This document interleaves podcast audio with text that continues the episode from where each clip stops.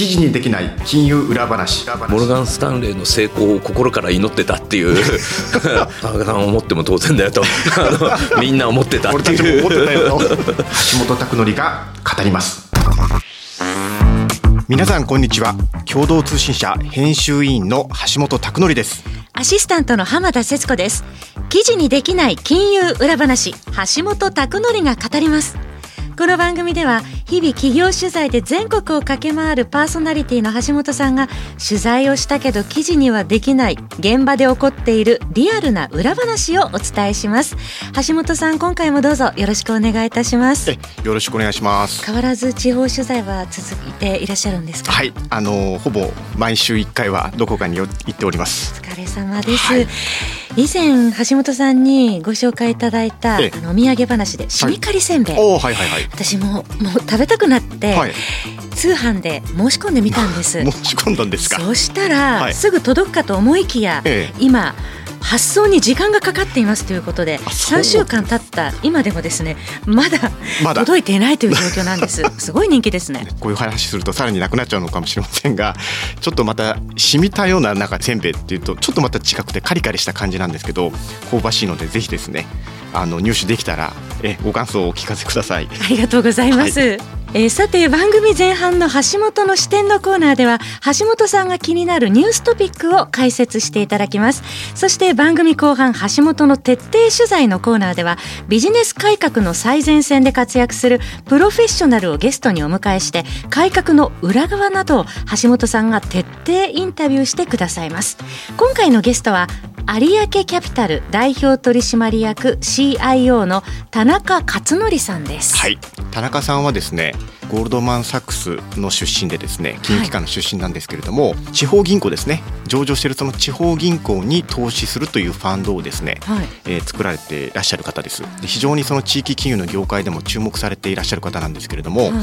どうしてその地方銀行に投資するそのファンドをですね、まずこれ作られたのかと、ちょっと深掘りしてお聞きしたいなと。今日は彼のそのまあ来歴とかですね、はい、どういう思いでまああの取り組まれているのかっていうのをですね、そのあたりをお聞きしていきたいと思います。えそれでは進めてまいりましょう。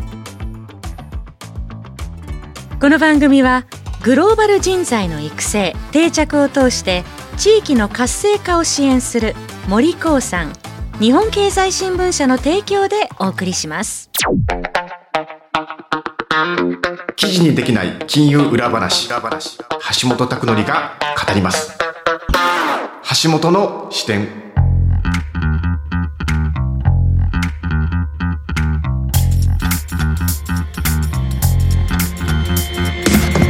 最初のコーナーでは、地域経済や金融に関するニューストピックの裏側や本質に迫っていきます。橋本さん、今回取り上げるテーマは何でしょうか？もう一つのにせんにじゅうよねん問題。も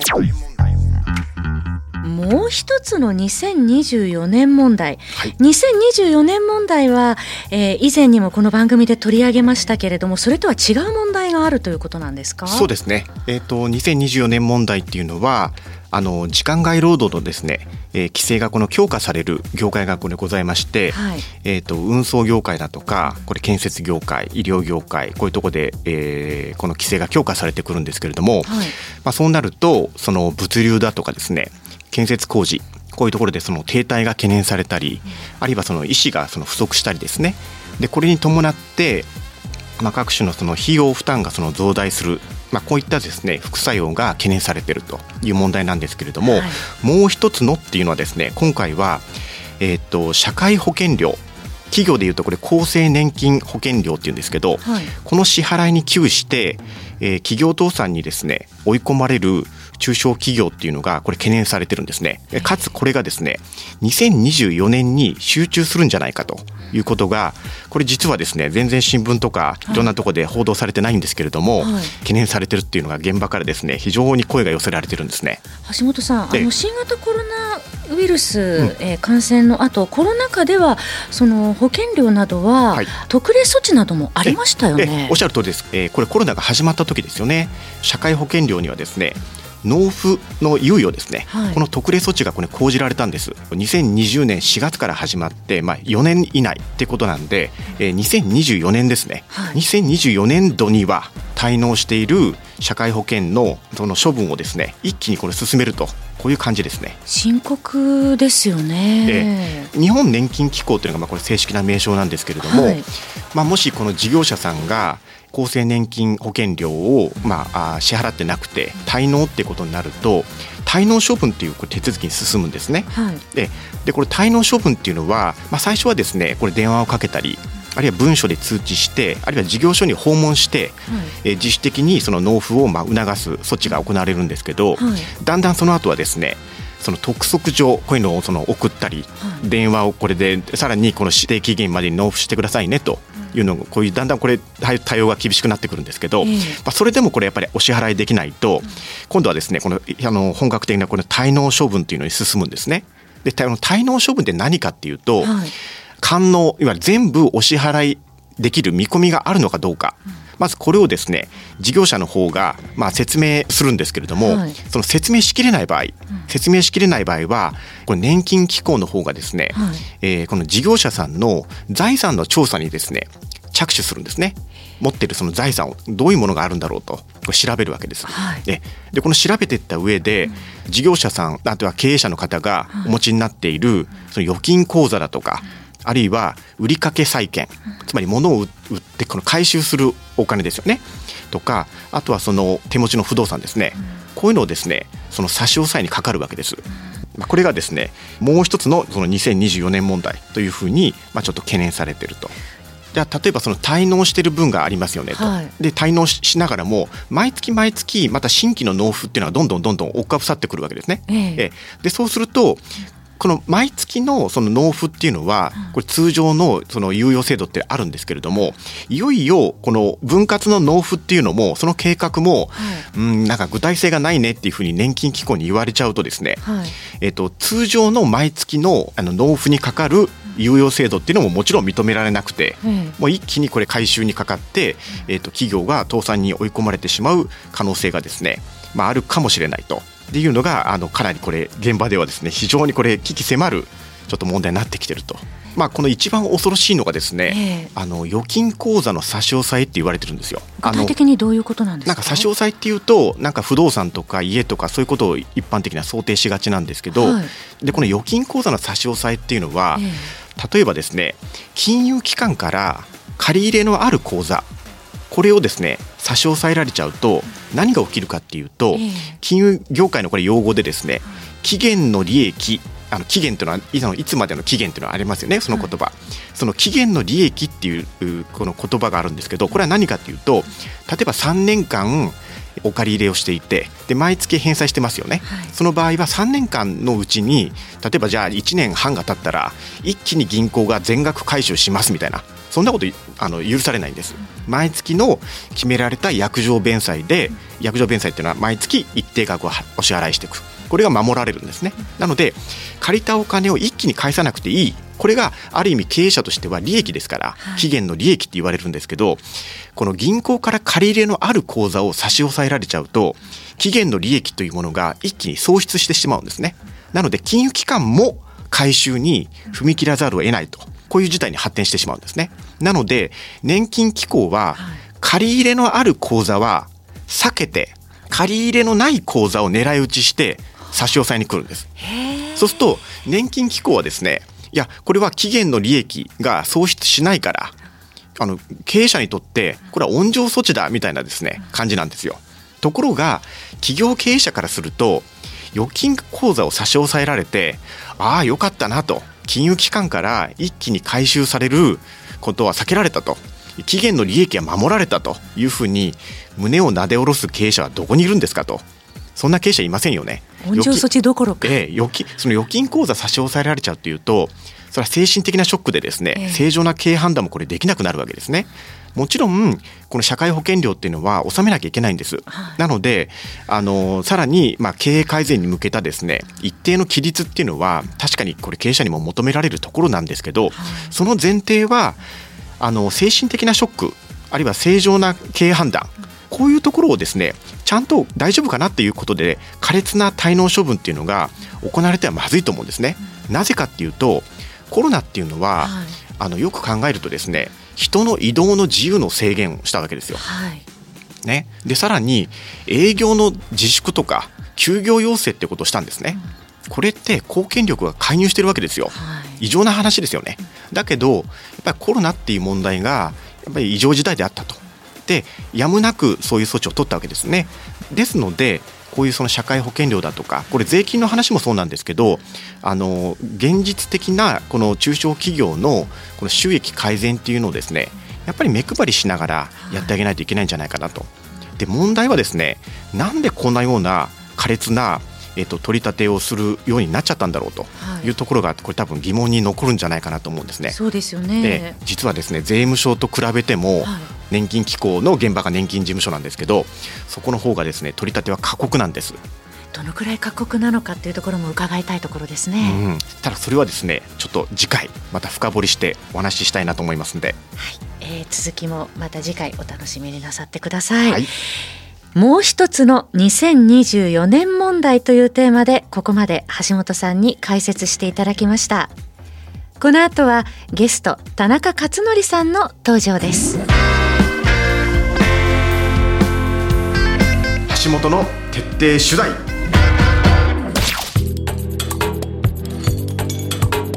ここからはゲストの方をお迎えしてお話を伺ってまいります。今回のゲストは有明キャピタル代表取締役 シーアイオー の田中克則さんです。田中さんよろしくお願いいたします。今日はどうぞよろしくお願いします。えはじめに田中さんのプロフィールをご紹介いたします。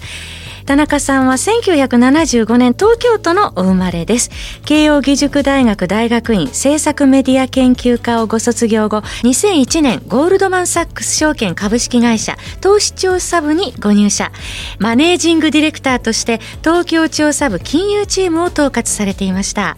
えその後退職されました後にせんにじゅうねん有明キャピタル株式会社を設立され代表取締役 シーアイオー を務めていらっしゃいますいます。えお話を伺ったところによりますと、うん、田中さんはゴールドマンサックス証券時代にあのデイビッド・アトキンソンさんの部下でいらしたということなんですね。おこれなかなか下で使えたっていう人いないと思うんですけど、えー、あのデイビッド・アトキンソンさんって、ね、観光立国の話だとかいろいろえ中小企業の生産性だとかいろいろご発言されてますが何年ぐらい勤めてらしたんですか。私はにせんいちねんにあの入社して最初のよねんかんかなあの彼のジュニアをやってたわけですけど、まあ、そもそもその外資系証券会社っていうところは新卒採用、まあ、そこまで積極的にやってたわけではなかったということもあって、うん、新卒で入ってもですね、まあ、中途扱いというか、まあ、席に着いた瞬間から戦力としてやると、まあ、最初のさん、よんかげつは本当社会人としての所作もわからないその中でいきなりパフォーマンス出すっていう意味においてはよく寝る間もなく働くって、えー、言うじゃないですか。でもあれ大抵寝てるんですよね、はい、あのでも文字通り本当にこういうご時世なんであんまりブラック企業っぽく言うとあれなんですけど本当多分しちがつぐらいまでは土日なく毎日働いて必死に頑張ったみたいなのがまあ最初 の, あの入社した時の思い出かなというところですかね。ちょっと今はあれだけれども当時はやっぱり苛烈に働いてっていうことなんですね。今も苛烈に働いてますよなるほど。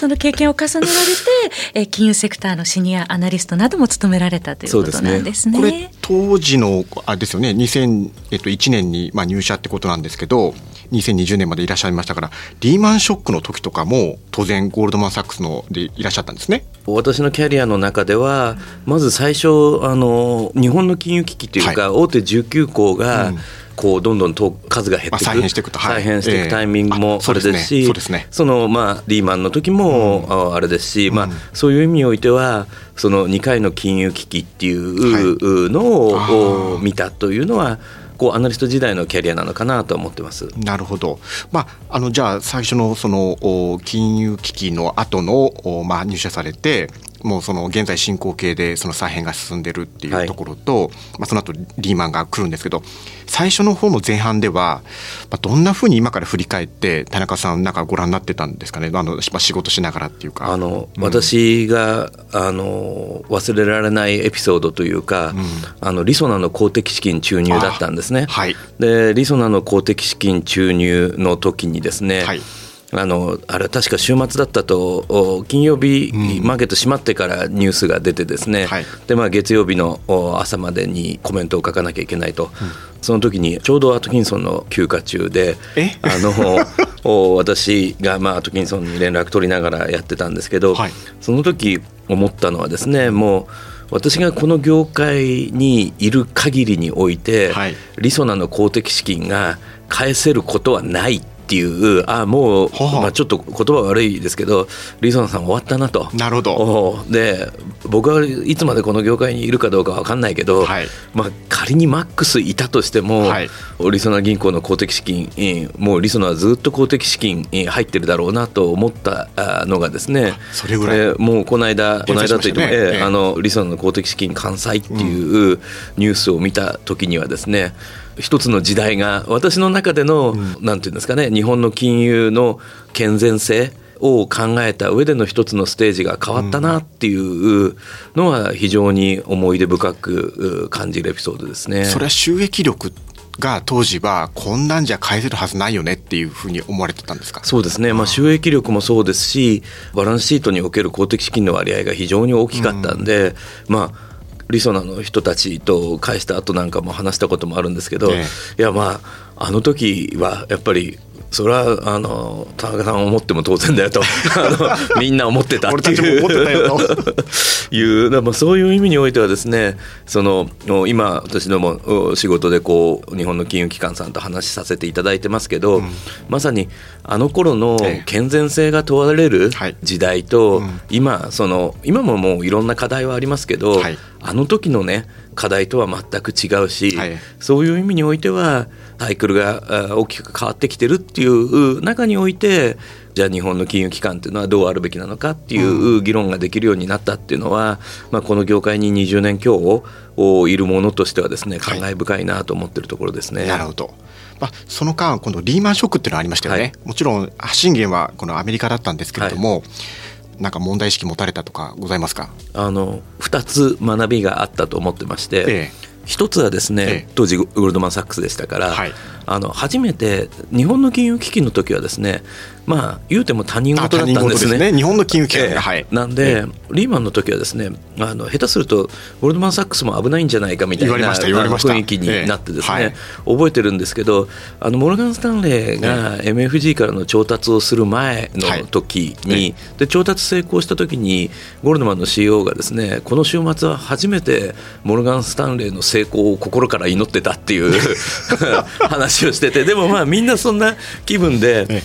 アナリストとして人の業界とか人の会社に関しては言ってたけど、これ我がことになると結構大変なことだなっていうのがあの一つ目の学びっていうことで、いやこれあの当事者はいろいろ大変なんだっていうのがまあ一つ目の学びで、二つ目の学びとしてはですね、ゴールドマンに限らずですね、そのリーマンショック後の、うんこのアメリカの金融機関の立ち上がりの速さっていうことに驚いたんですね。アメリカの金融機関が非常に大きくやられたわけですけど、うん、その後の回復って早かったんですね。自分で分析しててふと気づいたんですけど、はい、アメリカの金融機関ってやっぱり アールオーイー が高かったんですね。ほう、収益力ってことですか。そうですね、資本に対する投機利益の割合は アールオーイー で、うん、収益性の指標というふうに見られがちなんですけど、うん、これはですね資本回復の指標なんだということに気づいたんですね。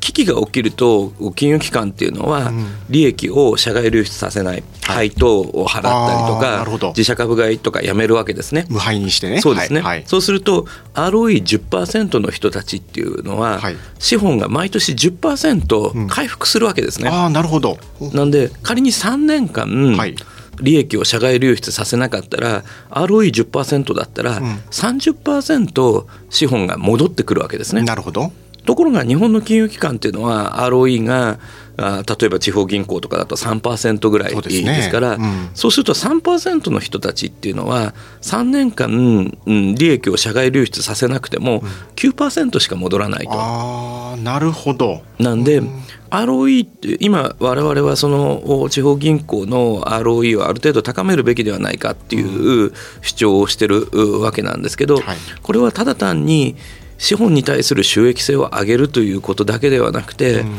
この業界においては アールオーイー っていうのは資本回復力であると。なるほど。で、危機に至ったら利益を社外流出させないっていうのはこれはまあグローバルで、えー、あの常識的なことですから、うんはい、あのそういう意味においてはですね、 アールオーイー を高めていくっていうことはその業界としての資本回復能力を高めていくことにもなるんですよと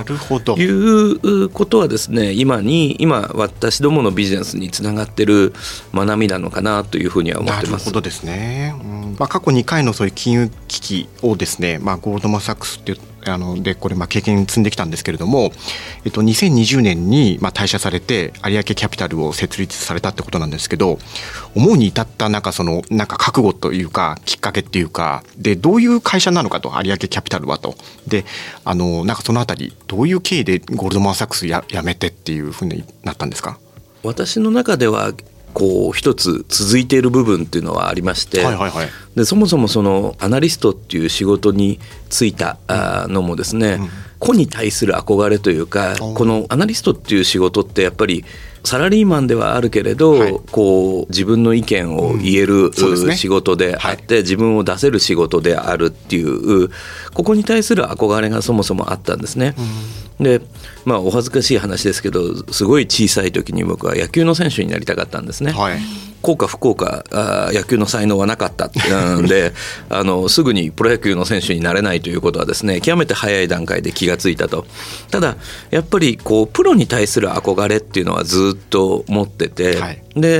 えー、その中で、まあ、あの就職活動をしている時におアナリストっていう仕事があって、これはまあ私の中ではプロの仕事だというふうに、えー、思ってこうついたわけですね、はい、その中でこうアナリストはプロではあるけれど、今度やっぱ自分のリスクテイクっていう意味においては、うん、だんだんまあ少し飽きてきたというかですね、こうもう一段よりリスクを取ってよりプロになりたいっていう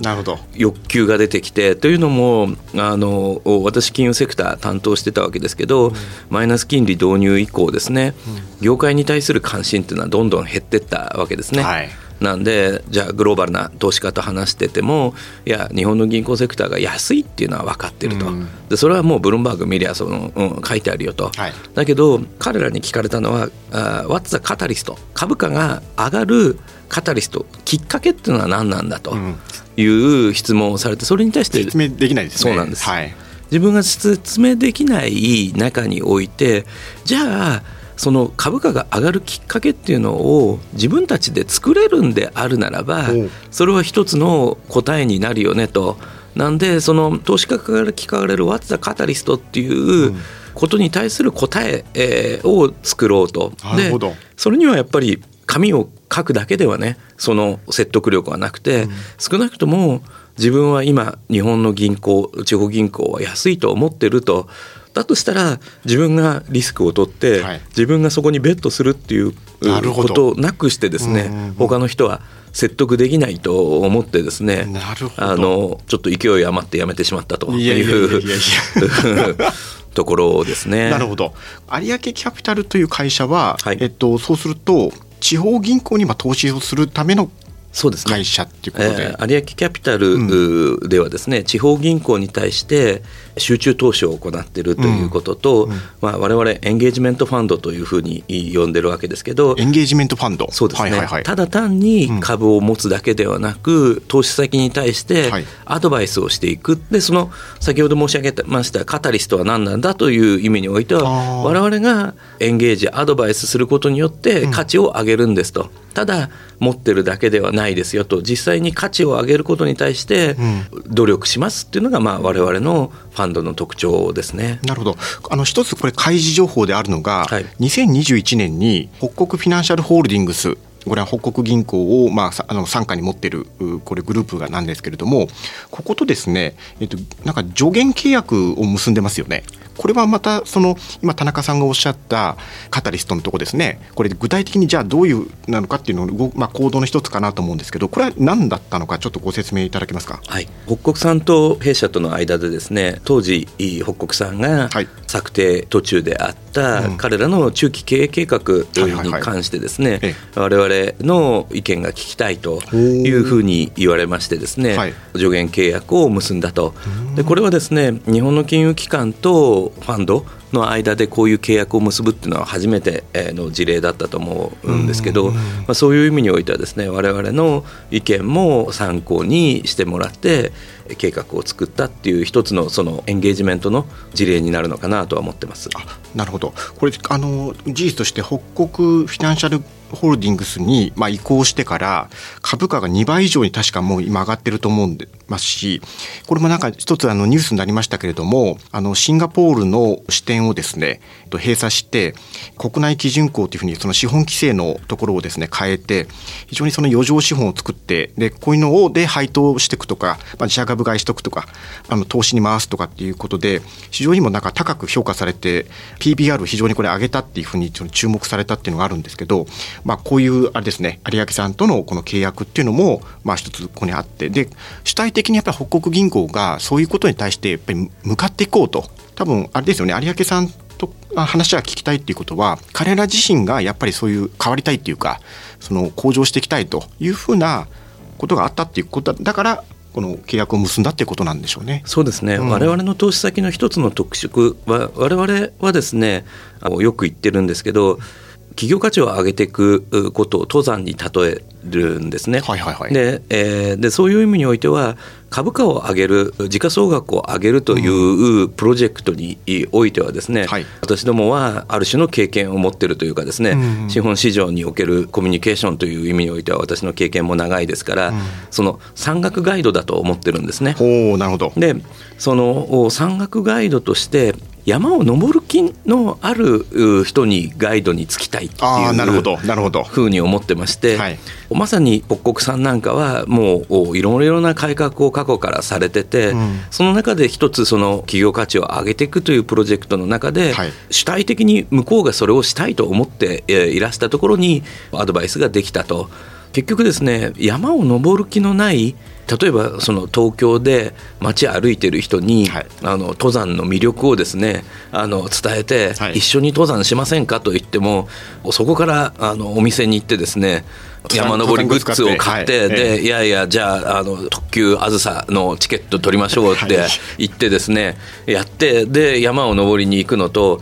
もう例えば北国さんみたいに山のふもとまで来て、そうは言いながらもこの山登るときに最短に登る方法はないだろうかって、はい、どの口から登りましょうかっていう相談をするという意味においては、我々はやっぱりすでに山に登る気のある人にアドバイスをするというのが、結果的にはその我々はファンドですから、はい、リターンを出さなきゃいけないっていうのが、うん、あのファンドマネージャーとしての私の仕事であるっていうことを考えると、はい、山を登る気のない人のところ行ってその無理やり山を登らせるよりも、登る気のある人たちに私の知見をお話しする方がウィンウィンなのかなというふうに思ってるっていうのが一つのファンドの特色かなと思ってます。なるほど。ではあのまたあれですね、えーと、銀行業界とか地銀っていうのがですね、まあ、あのどういうふうな今後、まあ、課題があって、そして今後の展望があるのか、そういうところもですねまたちょっと深掘りしてお話をこのお聞きしていきたいと思います。橋本の徹底取材。それでは最後に取材後期として橋本さんにまとめていただきましょう。はい、田中さんはですね私と同じとして、はい、で大学も実は同じなんです。そうですよね。で大学時代はもちろんあの知らない関係だったんですけど、えー、非常にですね私も子っていうことに憧れていて、このジャーナリストの道を歩んだんですけど、田中さんは田中さんでまたアナリストの道を歩まれつつですね、今こういうふうにあの向かい合ってるっていうのがなんか不思議な感じなんですけど、でもそのプロであるがゆえにリスクテイクをするっていうその言葉っていうのは私にもすごく胸に刺さってですね、私も非常に共感しました。今回のゲストは有明キャピタル代表取締役 シーアイオー の田中克則さんでした。田中さん、どうもありがとうございました。どうもありがとうございました。記事にできない金融裏話、橋本拓則が語ります。あっという間にエンディングです。ここまでのお相手は共同通信社編集委員の橋本拓典と浜田節子でした。次回はじゅうがつにじゅうごにち水曜日に配信予定です。また来週じゅうがつじゅうはちにち水曜日には特別編特報橋本の会社発見伝を配信します。こちらもどうぞお楽しみに。次回もとっておきの裏話用意いたします。この番組はグローバル人材の育成・定着を通して地域の活性化を支援する森興産、日本経済新聞社の提供でお送りしました。